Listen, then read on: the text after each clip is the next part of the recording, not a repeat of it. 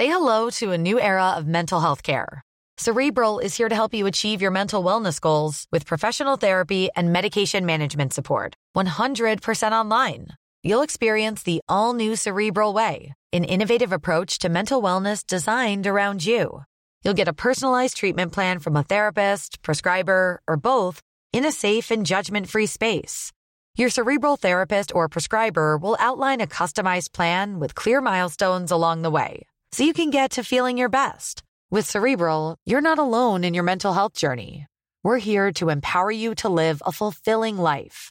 So take that first step towards a brighter future and sign up today at cerebral.com slash podcast and use code ACasts to get 15% off your first month. Offer only valid on monthly plans. Other exclusions may apply. Offer ends July 31st, 2024. See site for details.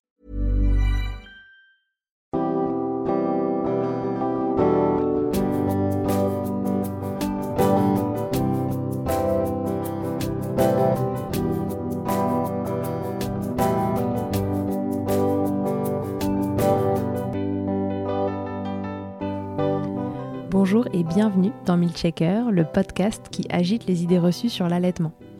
Je suis Charlotte Bergerot-Palisco, je suis la maman d'un petit garçon de 3 ans que j'ai allaité durant un an et je suis la créatrice de ce podcast. Dans la vie, je suis ostéopathe et spécialisée en périnatalité. Je m'occupe des femmes en général, de leur désir de grossesse à leur postpartum, des bébés et des enfants. J'accompagne spécifiquement certaines problématiques d'allaitement en libérant les bébés des tensions qui les empêchent de téter correctement, permettant un allaitement serein pour la mère et l'enfant. Au fil des consultations, je me suis rendu compte que le principal frein à l'allaitement, c'était le manque d'informations, de partage d'expériences et de vécu dans une société où l'allaitement n'est pas une norme. Je vous propose donc d'interroger avec moi des mères et des pères sur leurs expériences, mais aussi de vous informer auprès de professionnels spécialisés en allaitement. Mon objectif est simple, vous informer, vous donner des clés pour faire des choix en conscience, banaliser l'allaitement sous toutes ses formes, vous le rendre plus accessible, plus facile et alimenter ce fameux village dont on a tant besoin pour élever un enfant. Avez-vous déjà entendu parler de douleurs au mamelon durant le syndrome prémenstruel? Le SPM, comme on l'appelle de son petit nom, est l'ensemble des symptômes qu'on peut ressentir avant l'arrivée des règles, et ce n'est pas toujours drôle. Pour Rachel, qui allait son petit garçon, cela se fixe sur ses seins durant les tétés des douleurs insupportables qui vont jusqu'à l'aversion, alors que son souhait est de continuer d'allaiter, et qui lui font envisager le sevrage de son bambin. Comment a-t-elle compris ce qui lui arrivait, d'où viennent ces douleurs, et qu'a-t-elle pu mettre en place pour y remédier? On parlera aussi dans cet épisode allaitement et parcours de procréation médicalement assistée, car Rachel entame son deuxième parcours PMA avec son conjoint. L'allaitement et ses parcours sont-ils compatibles? Comment s'est-elle renseignée? Quel choix a-t-elle fait? Je vous laisse découvrir son histoire. Belle écoute. Salut Rachel, bienvenue dans Milkshaker. Merci beaucoup, salut. Rachel, est-ce que tu peux euh, nous dire euh, qui tu es, combien tu as d'enfants et ce que tu fais dans la vie? Oui, bien sûr. Euh, je suis Rachel, je suis accompagnante en périnatalité. J'ai un centre de soutien à la parentalité dans mon village, proche de Strasbourg. Et je suis maman d'un petit garçon de 23 mois que j'ai eu grâce à une FIV. Donc ton petit garçon est allaité ou a été allaité? Et toujours allaité depuis 23 euh, mois maintenant. Rachel, est-ce que euh, avant d'allaiter, tu avais euh, une vision particulière de ce que c'était que l'allaitement? Est-ce que pour toi, c'était quelque chose qui devait se faire ou est-ce que tu t'es laissé porter par l'arrivée de cet enfant et ça s'est mis en place assez naturellement? Pour moi, l'allaitement, c'était quelque chose de, de logique. C'était la suite logique de, de ma grossesse et de tout notre parcours. c'était essayer de lui apporter ce que moi j'estime le meilleur, alors sans juger les choix de chacun, mais c'est ce mhm. que euh, moi personnellement j'estimais euh, être le meilleur pour, euh, pour mon enfant. on s'est jamais vraiment posé la question, en fait, ça s'est fait naturellement. J'ai jamais cherché à savoir s'il fallait allaiter ou pas, en fait, pour moi c'était c'était normal, fluide. Est-ce que du coup tu t'étais renseignée? Est-ce que tu étais au courant que l'allaitement c'était naturel mais pas nécessairement inné? J'avais lors des cours de préparation à l'accouchement une partie sur l'allaitement, donc c'était assez intéressant parce que ça nous donne quelques petites petits tips à la naissance de, bébé. Mais après, je me suis vraiment laissée porter euh, dès la maternité. J'ai indiqué euh, mon choix et on m'a toujours accompagnée dans ce sens-là. Donc euh, ça s'est vraiment fait de façon fluide. La mise au sein, elle s'est super bien faite. J'ai vraiment pas eu de, de soucis à ce niveau-là. Donc ça a conforté mon choix. Et alors, est-ce que tu t'étais fixé un objectif dans, dans le temps d'allaitement? Là, tu en es à 23 mois. Est-ce que tu t'étais dit que ça durerait aussi longtemps? Qu'est-ce que tu avais imaginé? J'ai toujours envié, et, enfin envié, oui, c'est un grand mot, et, et rêvé de ces femmes qui coallaitent, qui ont plusieurs enfants. Et euh, pour moi, c'était quelque chose de, de- de naturel. Donc, euh, euh, le sevrage doit se faire naturellement quand l'enfant se sent prêt. Mhm. Et, euh, et puis, euh, s'il y a d'autres enfants qui suivent, ils seront allaités. Et s'il y a plusieurs enfants allaités en même temps, euh, c'était, c'est pour moi une évidence, en fait. Donc voilà, l'allaitement pour toi est une évidence de, de A à Z. Oui, tout à fait. Alors, si on se parle spécifiquement euh, aujourd'hui, Rachel, c'est parce que j'ai lu un de tes posts où tu parlais de douleurs que tu ressentais pendant l'allaitement. Donc là, tu nous expliquais qu'au démarrage, tout s'était bien déroulé et que justement, tu n'as pas eu de douleur, pas de soucis de mise au sein, etc. Euh, donc, je voulais te poser la question de, voilà, quand est-ce que sont arrivées ces douleurs? Euh, Qu'est-ce qu'elles sont? Raconte-nous, qu'est-ce qui s'est passé dans, ton chemin d'allaitement pour que tu te retrouves avec des douleurs Euh, ça fait euh, 23 mois que j'allaite et au bout de 20 mois d'allaitement, euh, on se posait la question euh, pourquoi je n'avais toujours pas de retour de couche. Donc j'ai commencé à contacter certains autres centres PMA qui sont un petit peu allaitement friendly pour, comprendre le mécanisme et, trouver une solution pour avoir un retour de couche. Quand tu dis allaitement friendly, est-ce que tu peux euh, nous expliquer un petit peu euh, ce qu'il y a derrière, euh, le, les prérequis que la PMA demande régulièrement concernant l'allaitement? Alors en centre de, de PMA, généralement, il est demandé d'arrêter l'allaitement lorsque, lorsqu'on veut engager un parcours. Mhm. Et je, je sais, après différentes recherches auprès de la Leche League euh, et de marraines d'allaitement et même euh, d'IBCLC, euh, que en fait les produits qui nous sont euh, injectés euh, lors des traitements ne sont pas nocifs et ne sont pas incompatibles avec un allaitement. Sauf que après avoir échangé avec certains professionnels de PMA, ils n'ont pas assez de, de retours et de, de cas pour engager des frais et prendre le risque d'un échec qui coûte euh, très cher. Et c'est pour ça qu'ils refusent généralement euh, l'allaitement avec la PMA. Ok, donc du coup, toi, tu cherches à ce moment-là un centre qui va vous accueillir euh, avec ce parcours d'allaitement? Alors, je cherche un centre qui peut me donner des solutions parce que euh, je ne peux pas changer de centre puisque nous, on a une particularité, on est en FIV euh, des pays, c'est-à-dire qu'on doit faire un diagnostic euh, avant réimplantation des embryons, puisqu'il y a une maladie génétique euh, auprès de, de mon mari. d'accord. Euh, mais je Oui, donc ça, ça veut dire qu'on on teste entre guillemets les embryons avant de te les transférer dans ton utérus, c'est ça? C'est ça. Et chaque embryon qui, euh, qui n'est pas euh, sain est éliminé. C'est du diagnostic préimplantatoire. Voilà, tout à fait.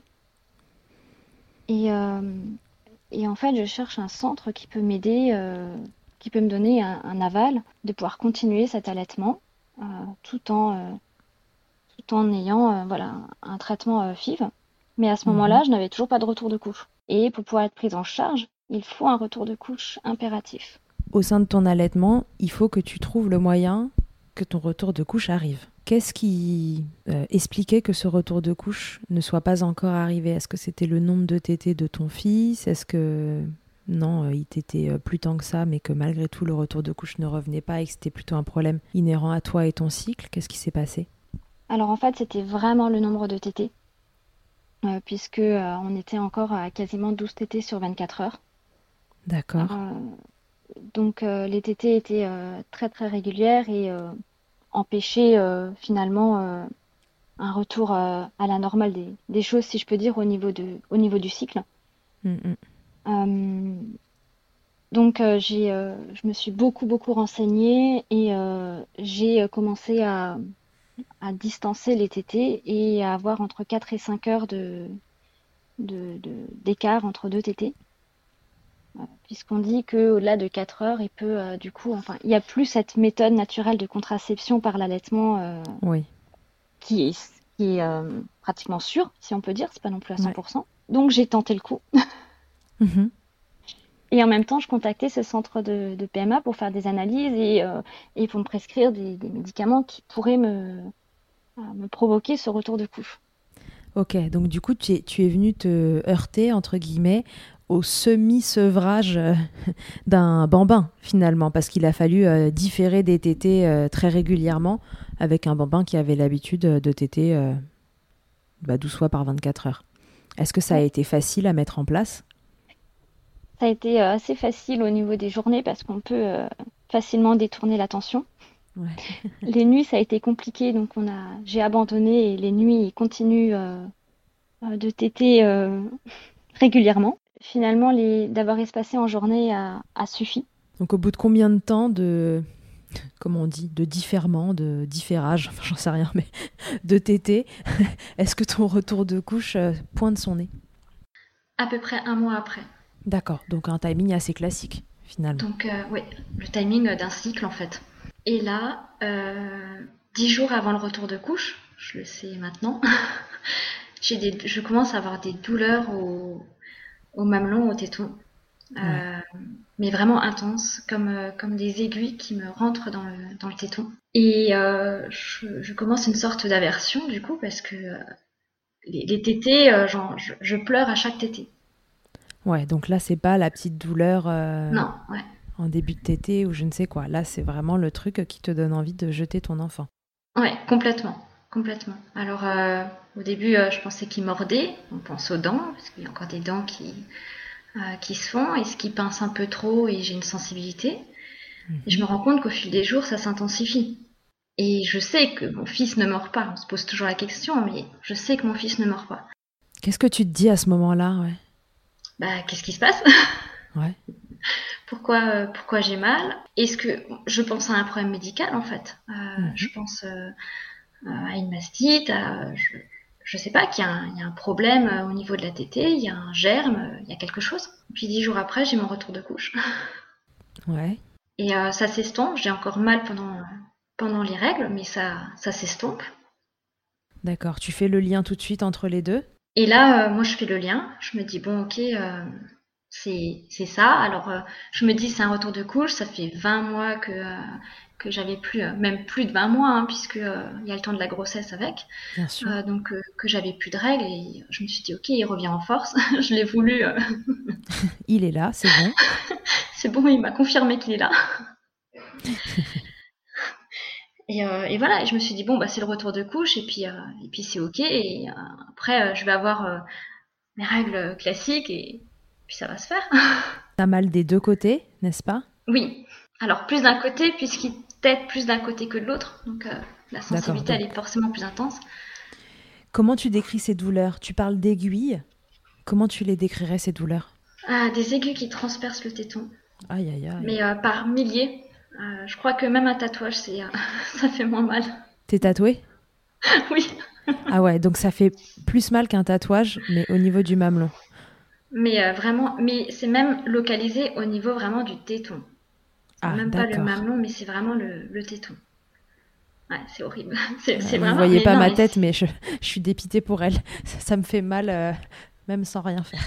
c'est, horrible. Je disais à mon mari, j'en peux plus. Euh, je hurlais de, de douleur. Euh, J'essayais d'écourter tant bien que mal les tétés, mais plus je les écourtais et finalement, bah, plus Samuel voulait téter.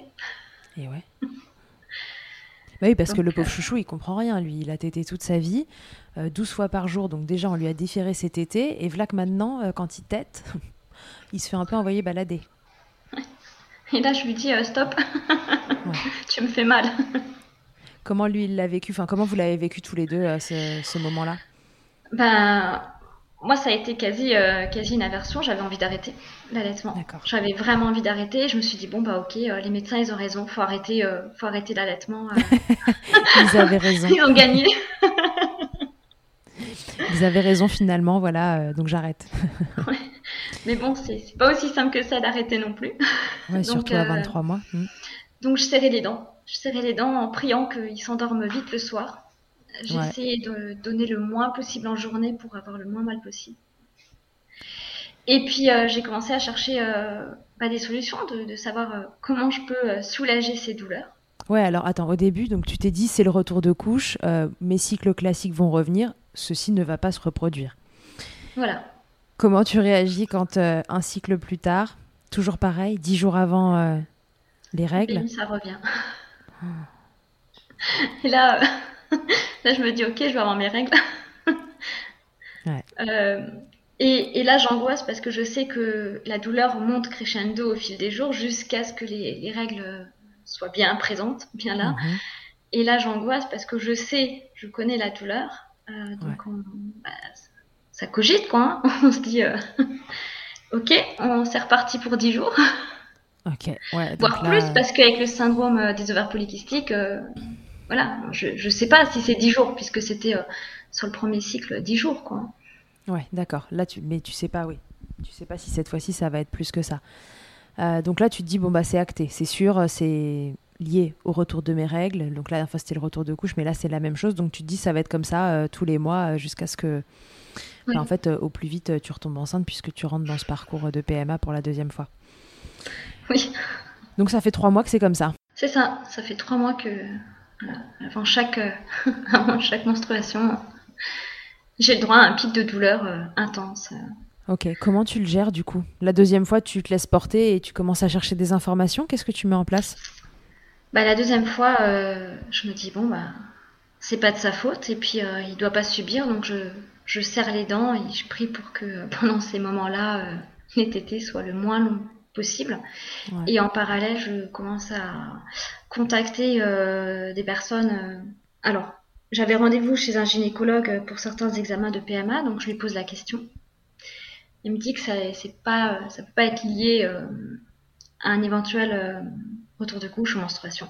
Donc, euh, lui, il me dit qu'il n'y a aucune corrélation et qu'il n'y a aucune possibilité euh, d'avoir euh, ce genre de symptômes. Ah oui, donc il était catégorique. Donc pour lui, c'est mon bébé, c'est une sensibilité à force de téter. Sauf que toi, tu es dans le milieu, tu sais très bien que c'est pas le cas. Bah, déjà, je suis un petit peu dans le milieu, donc je sais, j'ai suivi quelques formations, donc je sais que voilà, il n'y a, pas de, a pas de cause à effet. Et s'il devait y avoir quelque chose, ça fait 23 euh, mois maintenant que j'allaite, donc euh, si je devais avoir une sensibilité par rapport à l'allaitement, euh, il sera arrivé, ce sera arrivé plus tôt. J'ai pas pris plus de médicaments que ça, enfin j'ai pas pris de médicaments ou de traitements ou quoi que ce soit qui peut expliquer non plus ces douleurs. Oui, il n'y a que ça qui a changé finalement dans ton rythme de vie, c'est le fait que tes menstruations reviennent. Il n'y a vraiment que ça. Et personne n'a osé me dire que, enfin, n'a été capable de me dire que c'était hormonal. J'ai contacté des, euh, euh, des marraines d'allaitement, j'ai contacté euh, des accompagnantes en, allaitement, des personnes qui forment aussi, hein, des personnes qui forment d'autres personnes sur, sur le sujet de l'allaitement, qui me disaient que ça ne peut pas être hormonal. C'est impossible. Ok, pourquoi? Donc, conseiller de prendre de la lanoline, de masser. Ça fonctionne ou pas du tout? Ah bah non, pas du tout. Euh, ça fonctionne quand on a des crevasses, quand on a une sensibilité, euh, quand on a des douleurs au niveau, euh, au niveau de la poitrine qui est plutôt externe. Mais c'était pas, c'est pas mon cas puisque c'est une douleur qui est vraiment interne et hormonale finalement. D'accord. Donc c'est vraiment des aiguilles qu'on te plante par milliers au niveau du téton et que ça rentre vers l'intérieur de ton sein, quoi. C'est ça? Ouais, c'est ça. Ok, ça a l'air particulièrement agréable. Alors, je tu souhaite à euh, personne. J'imagine. Là, tu te dis, il faut quand même que je trouve une solution parce que ça va pas être viable de passer 10 jours par mois comme ça, j'imagine. Et oui, bah là, euh, la solution, c'est le sevrage en fait.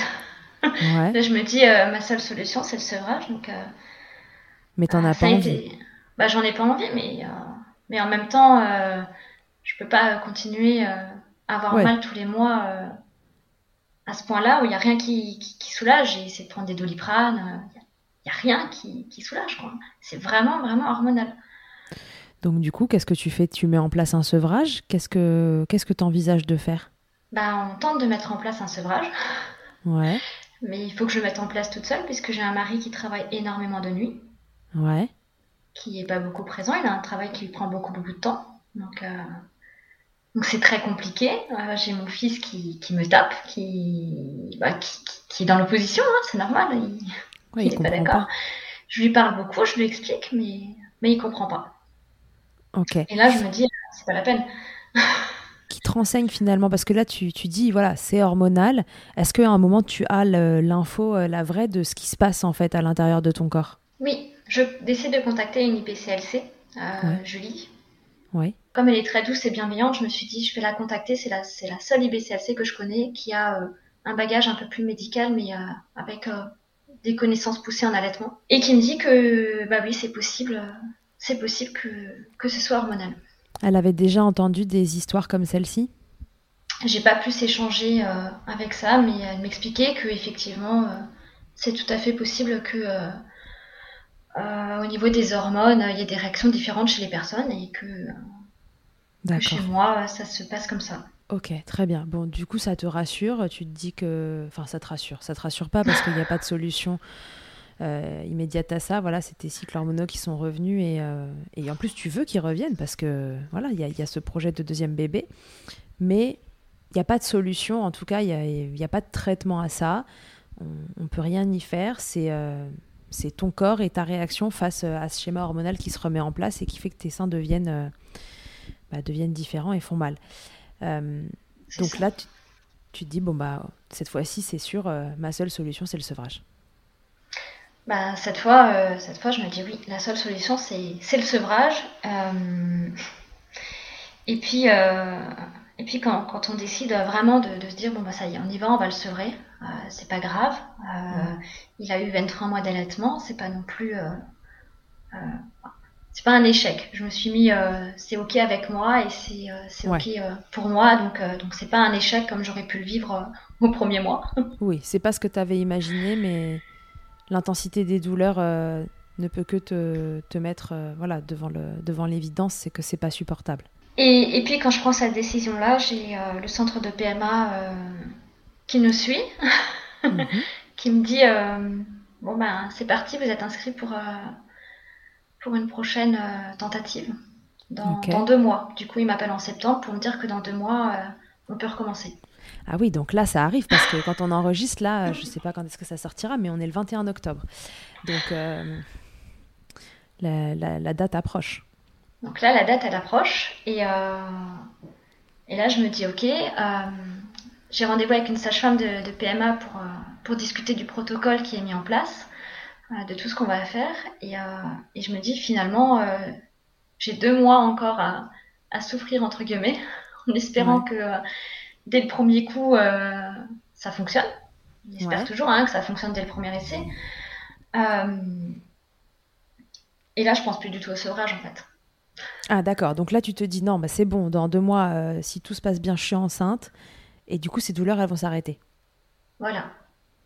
Après, je ne sais pas, j'ai l'espoir que, que, ça s'arrête. Après, il y a, a d'autres syndromes quand on est enceinte, mais ça, chaque corps est, différent. Donc, Oui, c'est ce que j'allais te dire. Est-ce que du coup, aurais eu l'info, mais j'organise euh, après cet épisode-là un épisode expert sur le sujet où on, se reposera ces questions euh, avec quelqu'un qui, qui, saura y répondre pour sûr. Est-ce que tu t'imagines que ces douleurs, du coup, qui sont de type hormonal, sont des choses qui pourraient se reproduire avec les hormones de grossesse? Je me réserve toutes les éventualités. D'accord. Mais je connais la, douleur, je connais cette intensité-là. Mm euh, les, euh, les, douleurs et les témoignages qu'on peut avoir euh, lors de grossesse et d'allaitement sont tellement différents d'une femme à l'autre que j'attends de voir finalement ce que ce sera pour moi. Oui, ce sera peut-être tout à fait différent, ou peut-être que tu n'auras rien d'ailleurs, je te le souhaite. Ok, donc là, du coup, on attend, on attend la grossesse pour voir comment ça se passe et le sevrage n'est plus une option. Bah là, euh, là, du coup, avec le protocole qui a été décidé, euh, on m'a mis sous, sous, pilule puisque j'ai le syndrome des ovaires polykystiques, euh, qui lui, de toute façon, crée un dérèglement hormonal. Et quelque part, je me dis, si ça se trouve, c'est aussi ce syndrome-là qui fait que dix jours avant mes règles, finalement, bah, ça explose au niveau des hormones et que, que j'ai ces douleurs-là que d'autres mhm. n'ont pas.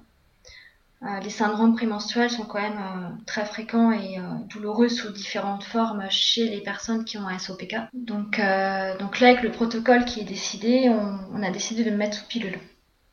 D'accord. Et là, tu as peut-être l'espoir finalement que sous pilule, ça s'arrange déjà. C'est ça, parce que la pilule, c'est plus vraiment. c'est de l'hormone de synthèse et, et c'est des menstruations de synthèse. Enfin, c'est pas des, des règles anniversaires, c'est pas des, pas des vraies règles. Donc, je ne sais pas du tout comment mon corps va réagir. Et euh, il disait même que, euh, puisque je reprends le, traitement quatre jours après l'arrêt de la pilule. Ouais. Je peux même reprendre sans avoir de, de règles du coup. Ouais, donc là, euh, bon, bah, point d'interrogation sur la suite. Bah, faudra que tu nous racontes. J'imagine que tu le raconteras sur ton compte et que on pourra suivre tout ça euh, euh, au moins par écrit. De toute façon, oui. Alors, ce que je peux dire, c'est qu'on est le 21 octobre, que j'arrête la pilule dans 8 jours et que pour Ouais. l'instant, j'ai rien. D'accord. Donc là, tout le monde croise bien fort les doigts, ok. Et alors, ton mari, au milieu de tout ça, qu'est-ce qu'il pense de tout ça, de ces douleurs, de, de ce que ça t'impose à toi? Euh, Est-ce qu'il a un avis sur la question ou est-ce que simplement il te suit et il fait en fonction de toi? Il est plutôt en soutien. Euh, il n'a pas vraiment d'avis. Il, il me dit toujours euh, Moi, le corps médical, euh, je m'y connais pas. Moi, mon métier, c'est avec les mains. Euh, il est plutôt à, à me soutenir et à suivre mes choix. On s'est jamais rien imposé. Ça a toujours été une évidence, l'allaitement pour, euh, pour tous les deux. Euh, pas toujours pour les mêmes raisons, mais, euh, mais du coup, il est vraiment dans, dans le soutien. Et quand je lui ai demandé, enfin, quand- je lui parlais de, de sevrage, il était dans ce soutien-là aussi. Il n'a jamais remis en cause quoi que ce soit. Ouais. Et malheureusement, tu disais, il n'est pas là la nuit et c'était la nuit que c'était le, le plus difficile. Donc, euh, c'est ça aussi qui a mis un frein à cet éventuel sevrage parce que il, il te fallait de, il te fallait un copilote avec toi la nuit. Oui, oui, le sevrage euh, seul euh, d'une mère allaitante est difficile puisqu'il y a toujours cette odeur de, de lait qui est, qui est présente et qu'on Ouais. peut pas, qu'on refuse. Donc c'est une frustration encore supplémentaire pour l'enfant. Et, Bien sûr. et à 23 mois, on sait que euh, ils ont euh, des frustrations qui sont déjà importantes euh, autour des deux ans. Euh, là, on leur impose quelque chose. Enfin, en tout cas, moi, à mon fils, je lui impose quelque chose qui est hardcore, quoi. Ouais. Ouais, ouais, je comprends. Ouais, ouais. Bon, donc du coup, euh, finalement, ça, ça t'arrange bien que, que ce protocole recommence rapidement et de te dire que tu as la perspective de quelque chose de bah, peut-être mieux, peut-être pas mieux, mais en tout cas de différent. On espère et on, on va se laisser porter et je garde en tête euh, que euh, bah, je peux toujours être amenée à sevrer. Voilà, ça reste, ça reste dans un coin de ma tête, dans le cas où. Euh, Rien n'est gagné, rien n'est perdu et puis euh, c'est le temps qui, qui me dira. Qu'est-ce que tu aimerais dire euh, à des mamans qui nous écoutent et qui éventuellement voilà, pourraient ressentir ces douleurs ou quelque chose de similaire Qu'est-ce que tu as tiré de, de ton expérience d'allaitement et de, et de cette expérience-là, précisément sur cette période? Qu'est-ce qui pourrait les aider, ces mamans? Tu voudrais Moi, juste leur dire que ça existe déjà. Bah déjà voilà, que ça existe, qu'on ne dise pas que, euh, c'est des euh, symptômes fantômes ou, euh, des, sensibilités. Oui, les sensibilités existent, mais j'ai surtout envie de, dire à, ces personnes de se faire confiance et, de s'écouter. On sait au fond de nous ce que c'est. Il faut juste s'écouter et savoir, savoir s'ouvrir à soi. Quand, il arrive quelque chose et, et qu'au fond de nous, on, on sait que c'est ça, il faut continuer à, à se battre pour avoir les, les bons, euh, les bons renseignements. Euh, J'ai jamais trouvé ça normal. Je me suis renseignée un petit peu partout jusqu'à ce que, euh, jusqu'à ce qu'on me dise, euh, bah oui, c'est possible. Ouais. Et, euh, et en fait, c'est comme pour tout dans la vie. Il faut juste, euh, faut juste continuer à se battre euh, tant qu'on tant qu'on sent que- qu'on n'a pas euh, son problème qui est résolu. Ouais. Ou en tout cas qu'on n'a pas euh, une réponse à la question. ouais. Oui, parce que toi, le problème n'était pas résolu, mais tu savais ce qui se passait et ça te permettait du coup de, de faire un choix euh, de façon consciente euh, et éclairée. Oui, c'est ça. Après, euh, chacun fait son fait, fait le choix qu'il qu'il souhaite. Ouais. Mais euh, au moins, je savais qu'est-ce qui se passait. Je savais que euh, ce que je faisais n'était pas nocif pour mon fils, parce que finalement, il y a aussi ça. Quand on a des douleurs, on ne sait pas ce qui passe dans le lait. C'était aussi une crainte. Mhm. Et s'il y a quelque chose, euh, une bactérie qui est nocive, et il faut arrêter. Enfin, il y a toujours, Oui, euh, tu as eu peur de faire quelque chose de mal en continuant de l'allaiter. Et oui, il y a toujours toutes ces questions-là, forcément. Ouais, donc le message, c'est voilà, ces douleurs-là existent. Si vous êtes dans ce cas-là, euh, bon, euh, voilà, espérons que cet épisode vous apporte un bout de solution. Encore une fois, je, je me charge de, de faire un épisode expert sur ce sujet-là pour qu'on puisse euh, voilà, un peu plus détailler les mécanismes et, euh, et voir s'il y, a, s'il y a des bouts de solution. Mais c'est voilà, ça existe. Euh, a priori, il y, a il y a une origine hormonale. Et bon, visiblement, en tout cas, dans ton cas, il n'y a pas grand-chose à faire. Après, on fait ses choix en fonction de ce qui est acceptable ou pas acceptable pour soi-même et pour son bébé. Oui, tout à fait. Ok. Et si on a un doute, contactez une BCLC plutôt qu'une accompagnante. L'accompagnante, elle peut aider à la mise en place d'un allaitement, à un sevrage. Elle peut accompagner, mais quand il y a vraiment quelque chose, une, douleur ou un, doute, c'est l'IBCLC qui doit prendre vraiment le relais. Ouais, bien sûr, on ne le dira jamais assez. Hein, le, toutes, les personnes qui satellitent autour de, de vous euh, en pré, en postpartum, euh, pendant l'allaitement, euh, peuvent toutes être d'une grande aide pour votre allaitement, d'un bon accompagnement. Mais quand il y a une problématique un peu plus spécifique, vous trouverez pas mieux que les consultantes en lactation IBCLC, voilà, qui sont surformés sur le sujet et qui, a priori, voilà, ont ces connaissances bien spécifiques que les autres ne peuvent pas avoir parce que tout simplement, c'est pas leur métier. Euh, donc, euh, voilà, on ne leur dira jamais assez, mais si vous avez une galère avec votre allaitement, appelez une IBCLC. Euh, bien, bien. Est-ce qu'il y a autre chose que tu aimerais nous dire sur, sur ce sujet-là? Je souhaitais parler un petit peu de, la PMA. Je souhaitais éventuellement en parler aussi, si on peut en, Bien sûr. en profiter, parce qu'on est de plus en plus nombreux finalement à être dans des parcours de PMA. On se rend compte en étant sur les réseaux que on n'est pas des cas isolés et euh, que les places deviennent chères en fait. Les places deviennent très chères. Et euh, quand on est une maman allaitante, on est euh, rarement accepté en, protocole de PMA. J'ai fait le choix et c'est un choix en pleine conscience. C'est pas forcément un choix que, je vais conseiller et, et je dirai jamais explicitement à quelqu'un tu peux continuer à allaiter tout en reprenant un parcours de PMA. Mhm. Mais par contre, quand on s'est renseigné et qu'on fait son, faut qu'on fasse son propre choix. Moi, j'ai fait le choix de continuer d'allaiter tout en euh, reprenant un, protocole qui est quand même lourd parce qu'une FIV, euh, c'est euh, des injections tous les jours d'hormones, voire deux, trois injections vers la fin, plus un déclenchement, plus une anesthésie générale pour une ponction des, ovocytes. Donc, c'est pas un parcours anodin. Non, pas du tout. Mais je me suis énormément renseignée parce qu'il était hors de question de transmettre quelque chose de nocif à mon fils en reprenant un parcours euh, PMA euh, pour égoïstement vouloir un deuxième enfant. Parce que finalement, c'est un petit peu ça quand même euh, par rapport au premier qui allaitait. Euh, Aujourd'hui, il n'y a aucune étude qui dit que c'est nocif ou pas nocif, en fait. Aujourd'hui, on va avoir la Léché Ligue qui va nous dire que tous les traitements sont, j'ai plus le mot, qui sont, qui sont OK en fait avec un allaitement, qu'il n'y a, y a rien ou très peu qui passe dans le lait. Euh, que le vrai gros risque, ça va surtout être une baisse de lactation, en fait.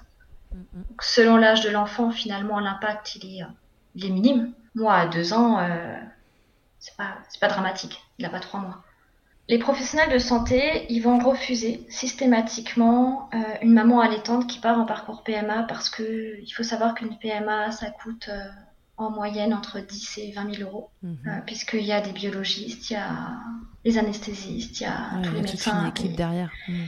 C'est ça. Et euh, ils ne prennent pas le risque euh, d'un échec quand il y a un allaitement, parce que l'allaitement peut créer un échec. Ça peut. Ça ne veut pas dire que c'est dans 100% des cas, puisqu'un échec il peut arriver sans allaitement et 100% des tentatives, il n'y a pas 100% de grossesse. Et ça augmenterait, selon tes connaissances, le, le risque de fausse couche Non, en fait. D'échec euh, de mise en place? En fait, ce qui se passe euh, souvent quand il y a un allaitement qui est en place et qui est euh, bien en place, l'endomètre, il est plus fin euh, que lorsqu'il y a lorsqu'il y a plus d'allaitement, puisque l'allaitement va inhiber un petit peu euh, tout ce mécanisme de reproduction, puisque normalement euh, dans la nature tant qu'on allait on est on ne reproduit pas. Mm. Et j'en discutais avec un gynécologue qui je lui ai demandé pourquoi en fait, et il m'expliquait que l'endomètre est souvent plus fin et donc il n'est pas accueillant. Ouais. il permet pas d'accueillir un embryon. Et donc dans ces cas-là, les traitements risquent d'être plus lourds, donc plus longs, plus coûteux. Donc ils ne le font pas. Et puis après, on ne sait pas, on ne connaît pas aujourd'hui les, pourcentages de, réussite et d'échec euh, de maman allaitante parce qu'il n'y a pas de... Enfin, euh, on n'a pas les budgets pour faire des études de toute façon. De toute façon, sur l'allaitement et les mamans allaitantes, quel que soit le, médicament... Oui, il n'y a pas. Il n'y a, pas de, a pas de budget. Hmm. C'est rare. Ok. Ouais, donc voilà, euh, mettre euh, la lumière sur, euh, sur ce parcours PMA et le, et l'impact éventuel de l'allaitement, toi, du coup, tu as fait le choix en fait de pas dire que tu continuais d'allaiter. Oui, moi j'ai fait le choix de ne pas le dire, après m'être renseignée et en pleine conscience. les personnes qui veulent faire ce choix-là, il faut qu'elles le fassent après s'être renseignées partout. Alors, ne posez pas la question à la PMA directement, parce que sinon, après, forcément, ils vont émettre un doute si on revient un mois après en se disant c'est bon. Euh, en fait, moi, j'ai rien dit du tout. J'ai juste appelé en disant que voilà, j'ai eu, eu, mon retour de couche, sans leur indiquer quand je l'ai eu, parce qu'ils ne demandent pas quand il est arrivé. D'accord. Puis j'ai attendu euh, d'avoir un deuxième cycle pour, pour me réinscrire, pour être sûre, parce qu'on peut avoir un retour de couche et finalement euh, ne plus rien avoir, ça arrive aussi. Hein. Mhm. Donc j'ai attendu un deuxième cycle. Et puis en attendant, je me suis vraiment renseignée. On, on en a discuté euh, avec mon mari. Il fallait qu'il soit d'accord aussi que, que je fasse tout ça. Et c'est après toutes les prises de renseignements et c'est aussi, je pense, spécifique aux, pathologies de chacun. Je pense qu'il ne faut pas oublier le côté pathologique. Ouais, chacun après fait ses choix en fonction de sa propre situation. Toi, tu as fait celui-là, mais voilà, tu, voulais juste alerter, sur le fait que, que tout était éventuellement possible. Voilà, c'est ça. Euh, c'est éventuellement possible, mais euh, il faut, il faut, il faut s'armer et euh, il faut vraiment se renseigner avant sur sa situation propre. Ok, et ben voilà, ce sera l'occasion d'un deuxième ou peut-être qu'on fera tout dans le même épisode en fonction de, la personne que je reçois comme, comme expert. Mais voilà, on parlera dans, un épisode promis de, de PMA, de grossesse et d'allaitement, de l'allaitement et de ses douleurs autour de, du cycle menstruel, histoire d'essayer de comprendre un peu les mécanismes et, euh, et, voilà, et vous orienter parce que les questions sur l'allaitement et la grossesse reviennent quand même euh, régulièrement. Je crois qu'il y a aussi beaucoup d'idées reçues qui circulent sur le domaine. Donc, euh, promis, Milkshaker va s'agiter pour, pour vous répondre. Rachel, est-ce que tu veux répondre à mon interview Fast Milk avant qu'on se quitte? Oui, bien sûr. Alors Rachel, quelle est ta tétée la plus insolite La tétée la plus insolite, euh, ça a été dans le coffre de ma voiture. Dans le coffre? Pourquoi? Il y a la tétée dans le cosy, ça c'est assez classique, un truc insolite, mais pourquoi dans le coffre? Qu'est-ce que tu faisais dans ton coffre? Ça roulait? Euh, On était, en, on était en, vacances et euh, c'était cet été et Covid, Covid oblige, on a eu la deuxième dose de vaccin, mais on n'avait pas encore le pass sanitaire actif, donc il fallait manger à emporter dans le coffre il y a eu une urgence tétée. Donc... Euh, D'accord. Donc pique-nique dans le coffre, euh, tété dans le coffre. Voilà. je crois que tu roulais, euh, toi dans le coffre, le bébé. Je me suis dit, oh là là là, attends, là on va se faire attaquer. Euh... histoire de bébé en danger. Je me suis dit, attends, je vais couper ça au montage. non, je plaisante. Le truc le plus glamour qu'il t'ait été donné de vivre durant ton allaitement, Rachel? Ah, Le truc le super glamour, ça a été la tétée vomissement. il t'a vomi dessus en même temps qu'il t'était? Il a tété et puis s'est remonté tout de suite. Et euh, le sein a été tapissé de. Régurgitation. Voilà, oui. Non, non, non, non, non de, de, vomi, euh, de vomi gastro.